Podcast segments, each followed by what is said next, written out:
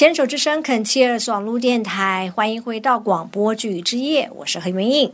在上半个小时，我们播出的广播剧呢是《南瓜时节》。这部剧呢是叙述呃女主角吴秀丽发现自己得了乳癌之后，非常的害怕，但是她更担心自己的女儿宛如，因为她才是个高中生，她怕她知道真相之后会吓坏了。但是没有想到，他们的隐瞒呢，却让宛如更加的不安。然后最后呢，是在老师的开导之下，他们一家三口才讲开了，然后增进了彼此的了解，当然让彼此的感情也更加坚固了。那在第三个单元呢，我邀请到在这部剧里面饰演宛如的秀美来跟我们聊聊。秀美你好，大家好。秀美你很紧张对不对？有点，呃，没关系，我们慢慢来聊天。不过在我们开始之前呢，我们要先跟呃听众朋友报声歉了，因为我们现在录音的地方旁边正在施工，所以偶尔会有那种撞击声啊，或是机械操作的声音，请听众朋友见谅。OK，秀美，你是乳癌病友吗？是，所以你病龄也好像才两年，很年轻哦。呃，哎，对，那你是从我们的脸书或是 Line 的群组里面得到这个我们表演课的讯息的吗？呃，我是从无意中这样子在脸书这样子看的时候看到的，然后当下看到这个招生简章，其实蛮吸引我的。哦，可是我又马上退缩了，因为可能成长环境的关系，我自己就觉得很羞于表现。嗯哼，嗯哼。那自从离癌之后，我发现我觉得我有些生活模式要改变，然后心态要改变，然后我就告诉自己很多事要试着去敞开，然后要有可能自己会羞于表现，应该是会有顾忌太多，我觉得我要放下。嗯，然后其实我我对旁白还蛮有兴趣的，所以我就想说勇于尝试。OK，对，OK，那我们来上课了。那我们也上了旁白课，那你觉得跟你预期的有差别吗？还是觉得说，哎呀，这就是我要的？我觉得蛮好的，是他从正音开始教起，是是是。他因为我本身觉得自己的注音也不是那么的好，上了正音之后，现在随时在路上看到一些文字啊，我就会随时的练习。我觉得对我收获其实蛮大的。嗯，在老师教的那些卡通啊、广告啊那些，其实还蛮生动，而且让我们去。模拟揣摩那个人人生啊，嗯，然后就去让你，其实广告广广告简章里面有一段话，其实蛮吸引我的。他就写，他写着说，从玩的声音，从玩声音里面去找寻快乐，然后从声音里面去找寻自己。是是是。对，这是我们最想要让让我们的学员能够学习到，就是我们的声音怎么样去玩，我们不用太严肃去面对啊，去想要去做什么事情，只要去玩，然后从中间有一些快乐，能够发自内心的觉得说，这个声音是我自己拥有的，能够让自己快乐的地方。嗯嗯，好，OK。那其实我们在第七周的时候，我们有上。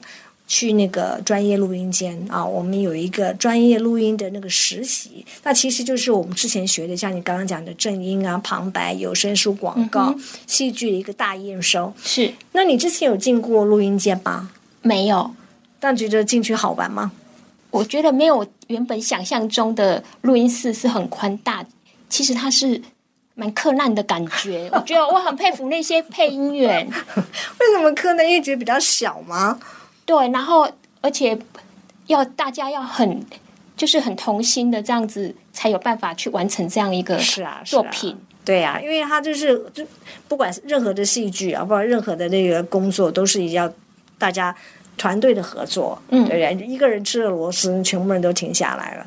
嗯哼，对，就会很紧张，就会比较紧张一些啦。那你会紧张吗？当时会，我去，我一直其实蛮容易紧张，但是我告诉自己，嗯哼，其实。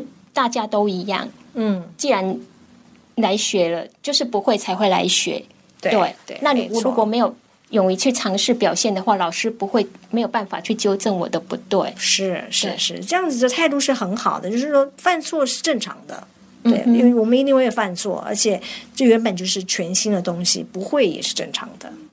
对 对，谢谢。嗯，我们回到这个剧啊。呃，南瓜时节，那你饰演的是一个高中生，你会觉得演高中生困难吗？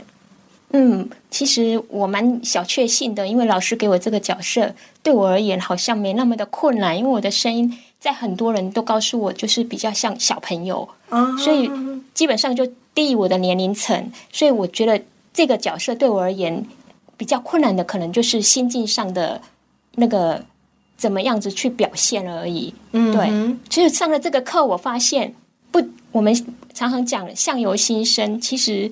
声音也可以表现一个人，对我我我又学到了这一点。OK OK，那你是怎么样去准备这个角色？你刚刚讲说是他那个心态的问题。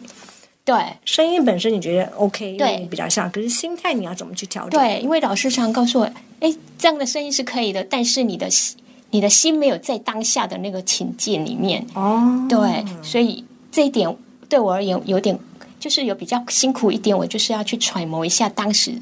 如果是高中生，我当时的高中的情况遇到这样的状况，我会怎么去表表达？嗯哼，对，在那个的年龄，在那个的情境下，你会做出什么样子的反应？对，那个反应不是秀美的反应，而是婉如的反应。对，所以你要去揣摩，这个是比较困难的。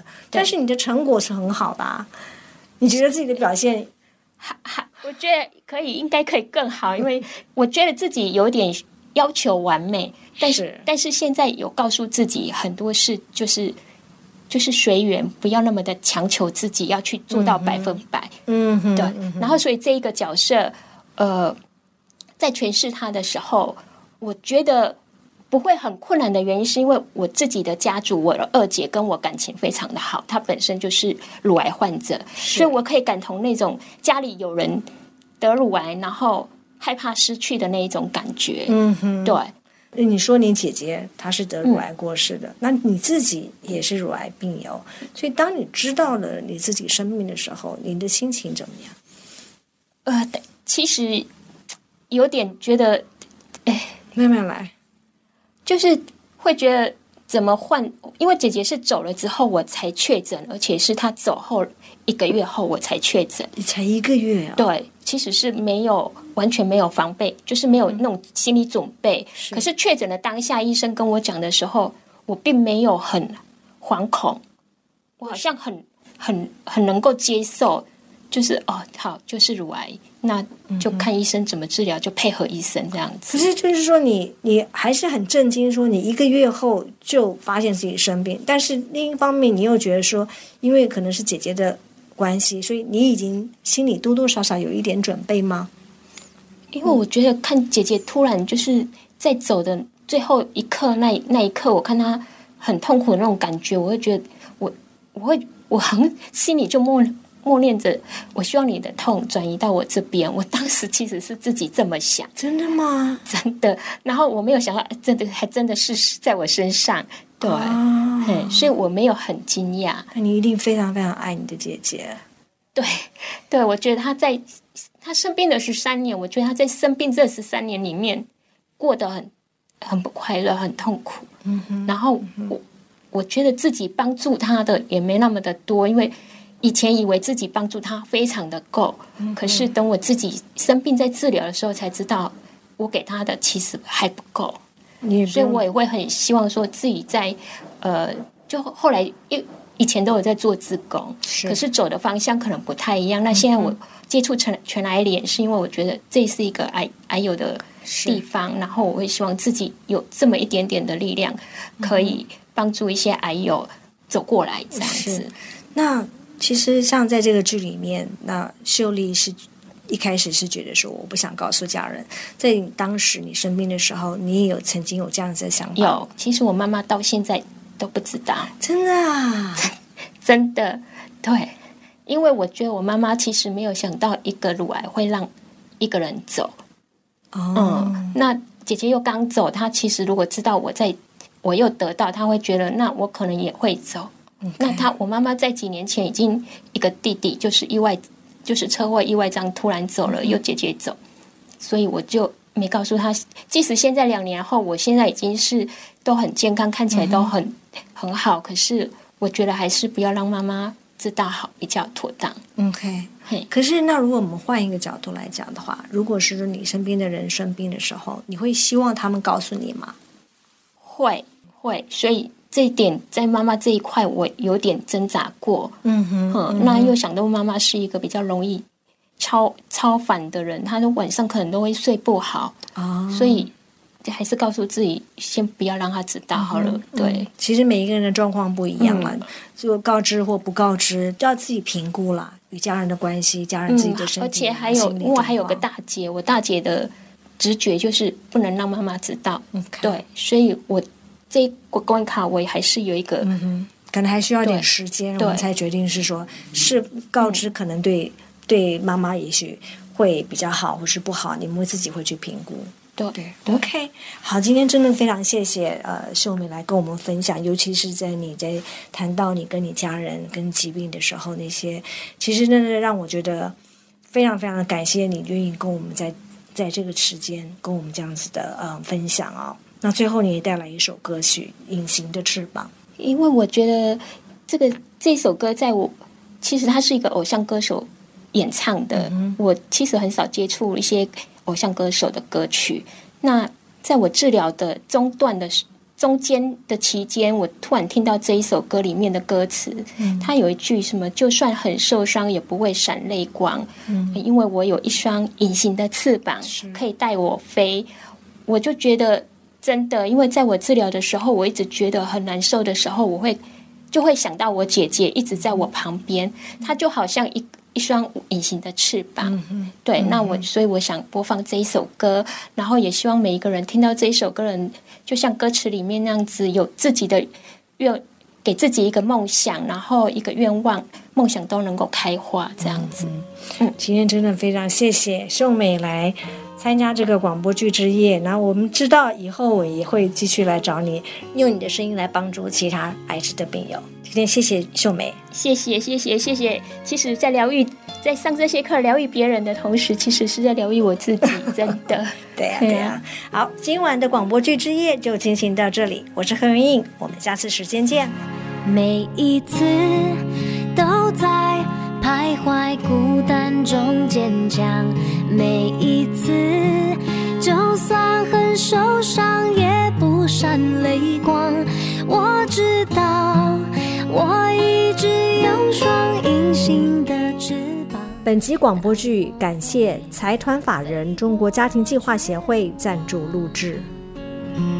不去想他们拥有美丽的太阳。我看见每天的夕阳也会有变化。